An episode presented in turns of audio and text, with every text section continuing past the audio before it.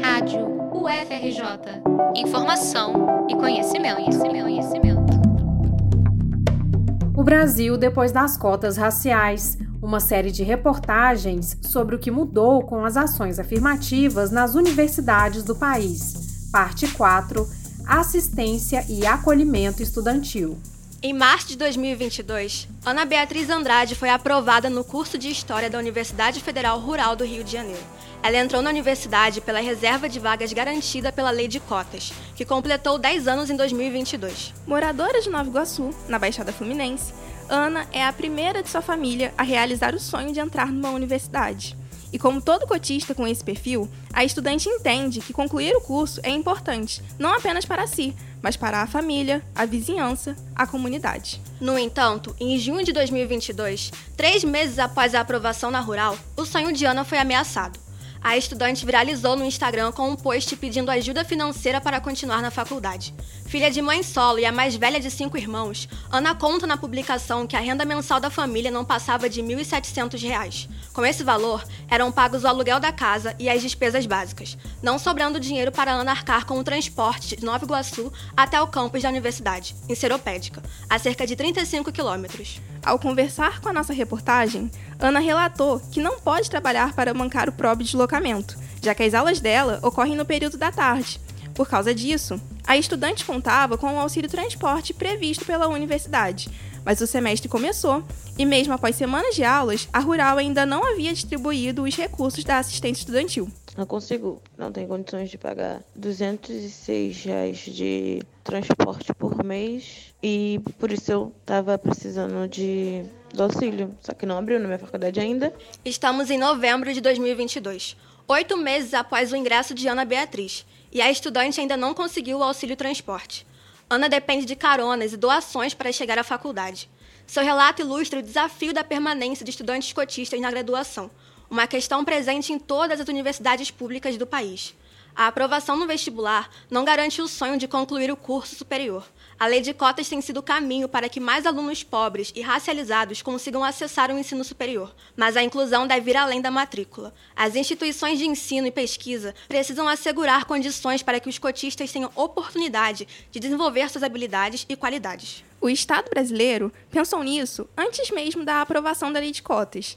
Em julho de 2010, o decreto número 7234 institucionalizou o Programa Nacional de Assistência Estudantil, PENAS, que já vinha sendo experimentado pelas universidades do Sistema Federal desde 2006. O programa tem como objetivo garantir a permanência de estudantes de baixa renda matriculados em cursos de graduação presencial. Com ele, a assistência estudantil tornou-se um direito do cotista. Por meio do PINAS, as universidades públicas passaram a oferecer, de forma regular, auxílios como moradia, alimentação, transporte, atenção à saúde e inclusão digital. Cada instituição tem seu calendário de distribuição de bolsas, e no caso das que estão vinculadas ao sistema federal, o repasse dos recursos acaba dependendo dos prazos empenhados pelo governo federal. Com um orçamento cada vez mais limitado, as universidades, nos últimos anos, acabaram não conseguindo corresponder às urgências dos estudantes. Foi o caso da Rural e de Ana Beatriz, mas também é o caso da UFRJ com seus cotistas e de milhares de estudantes Brasil afora. Segundo Roberto Vieira, pró-reitor de políticas estudantis da UFRJ, os cotistas passam por meses de espera até receberem o primeiro auxílio, porque o processo seletivo da assistência estudantil é muito criterioso. São necessárias várias análises sobre o perfil dos estudantes, o que demanda muito tempo da administração universitária. Primeiro, é feita uma avaliação com o objetivo de saber quais alunos atendem ao perfil estabelecido pelo PENAS, ou seja, quais, entre os que solicitaram auxílio, são alunos de curso da graduação, possuem renda per capita familiar não superior a um salário mínimo e meio e não apresentam um desempenho acadêmico ruim. Além disso, é feita uma análise de vulnerabilidade socioeconômica, na qual dezenas de documentos de cada estudante passam por outra vistoria. Você já precisa fazer uma análise cuidadosa em se tratando de utilização de verba pública.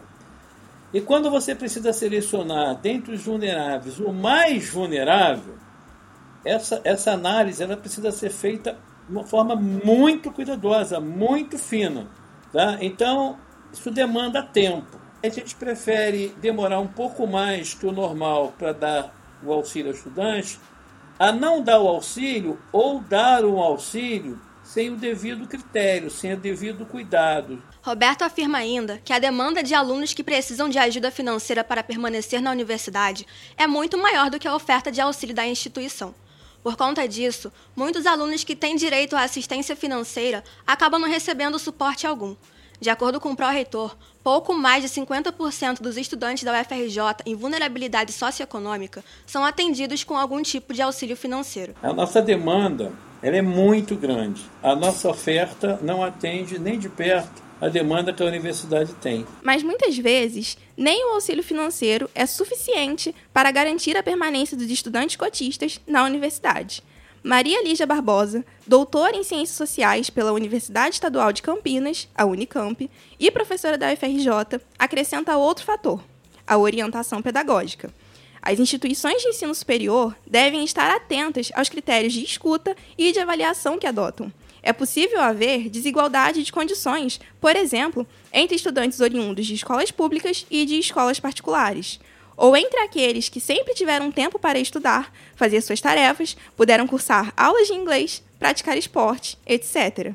E aqueles que desde cedo tiveram de trabalhar para ajudar em casa, percorrer grandes distâncias no transporte público e não necessariamente tiveram acesso a políticas culturais e desportivas.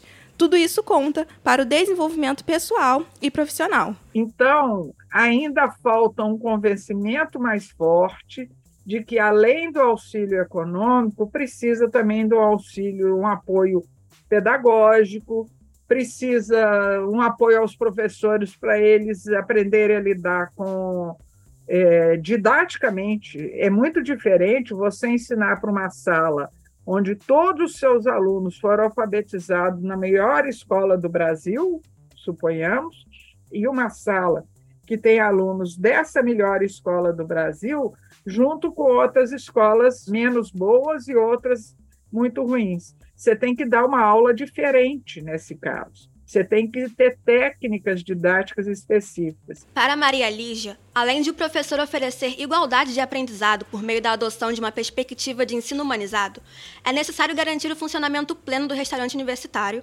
oferecer estágios profissionais e promover uma maior divulgação do PINAS. Para a universidade ser efetivamente promotora de igualdade de oportunidades, que é o que a, as políticas de permanência querem, o PINAS quer, é preciso que você ofereça igualdade de oportunidades de aprendizado. Se o professor ensina para os três alunos do banco da frente, não adianta, a política de permanência não funciona. Ainda na questão da desigualdade de aprendizado, Flávio Carvalhais, pesquisador do Instituto de Filosofia e Ciências Sociais da UFRJ, diz que as cotas tratam a escola pública brasileira como se ela fosse homogênea. Ele explica que, além das instituições municipais e estaduais, existem também os colégios militares e os ligados às universidades estaduais e federais, como os colégios de aplicação da UERJ e da UFRJ. Segundo Flávio, nessas escolas especiais, o número de matrículas é baixo e o ensino oferecido prepara melhor os alunos,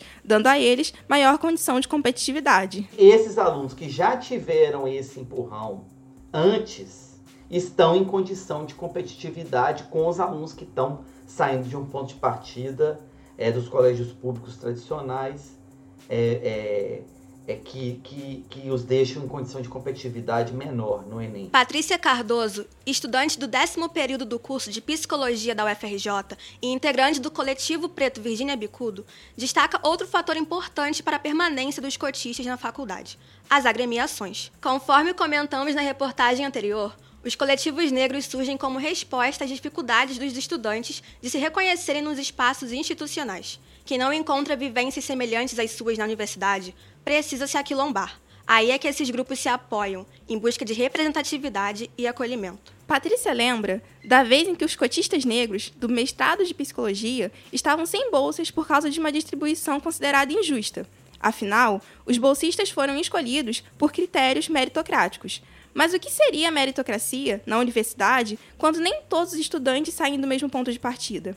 Por conta dessa distribuição, muitos alunos não iriam conseguir permanecer na pós-graduação. Foi então que o coletivo Virginia Bicudo se mobilizou e garantiu que os mestrandos conseguissem essas bolsas. Porque muitos daqueles estudantes não poderiam realizar o sonho de, de fazer o mestrado, mesmo tendo passado, por conta dessa distribuição injusta das bolsas. E a partir disso, nós convocamos, enquanto coletivo, uma reunião com a direção, com professores que fizeram parte desse processo de seleção, de, né, de pensar as bolsas, e foi conquistamos é, uma alteração da forma como estava sendo realizado o processo. A negociação é diária e é preciso que a comunidade universitária como um todo se sensibilize. Neste sentido, a estudante imagina que, havendo maior representatividade também no corpo docente, o acolhimento poderia ser outro. Segundo Patrícia Cardoso, a ausência de professores negros faz com que os estudantes cotistas racializados não se vejam pertencentes à universidade e se sintam desmotivados. Na próxima reportagem, o assunto é justamente esse: onde estão os professores negros? Quais os desafios de se adotar cotas no magistério superior? E a quantas anda a aplicação da Lei 12.990 de 2014, que prevê reserva de vagas para pretos, pardos e pessoas com deficiência nos concursos públicos? Reportagem de Isabela Cis, Letícia Rafaela, Luana Reis e Mariana Salazar para a Rádio UFRJ.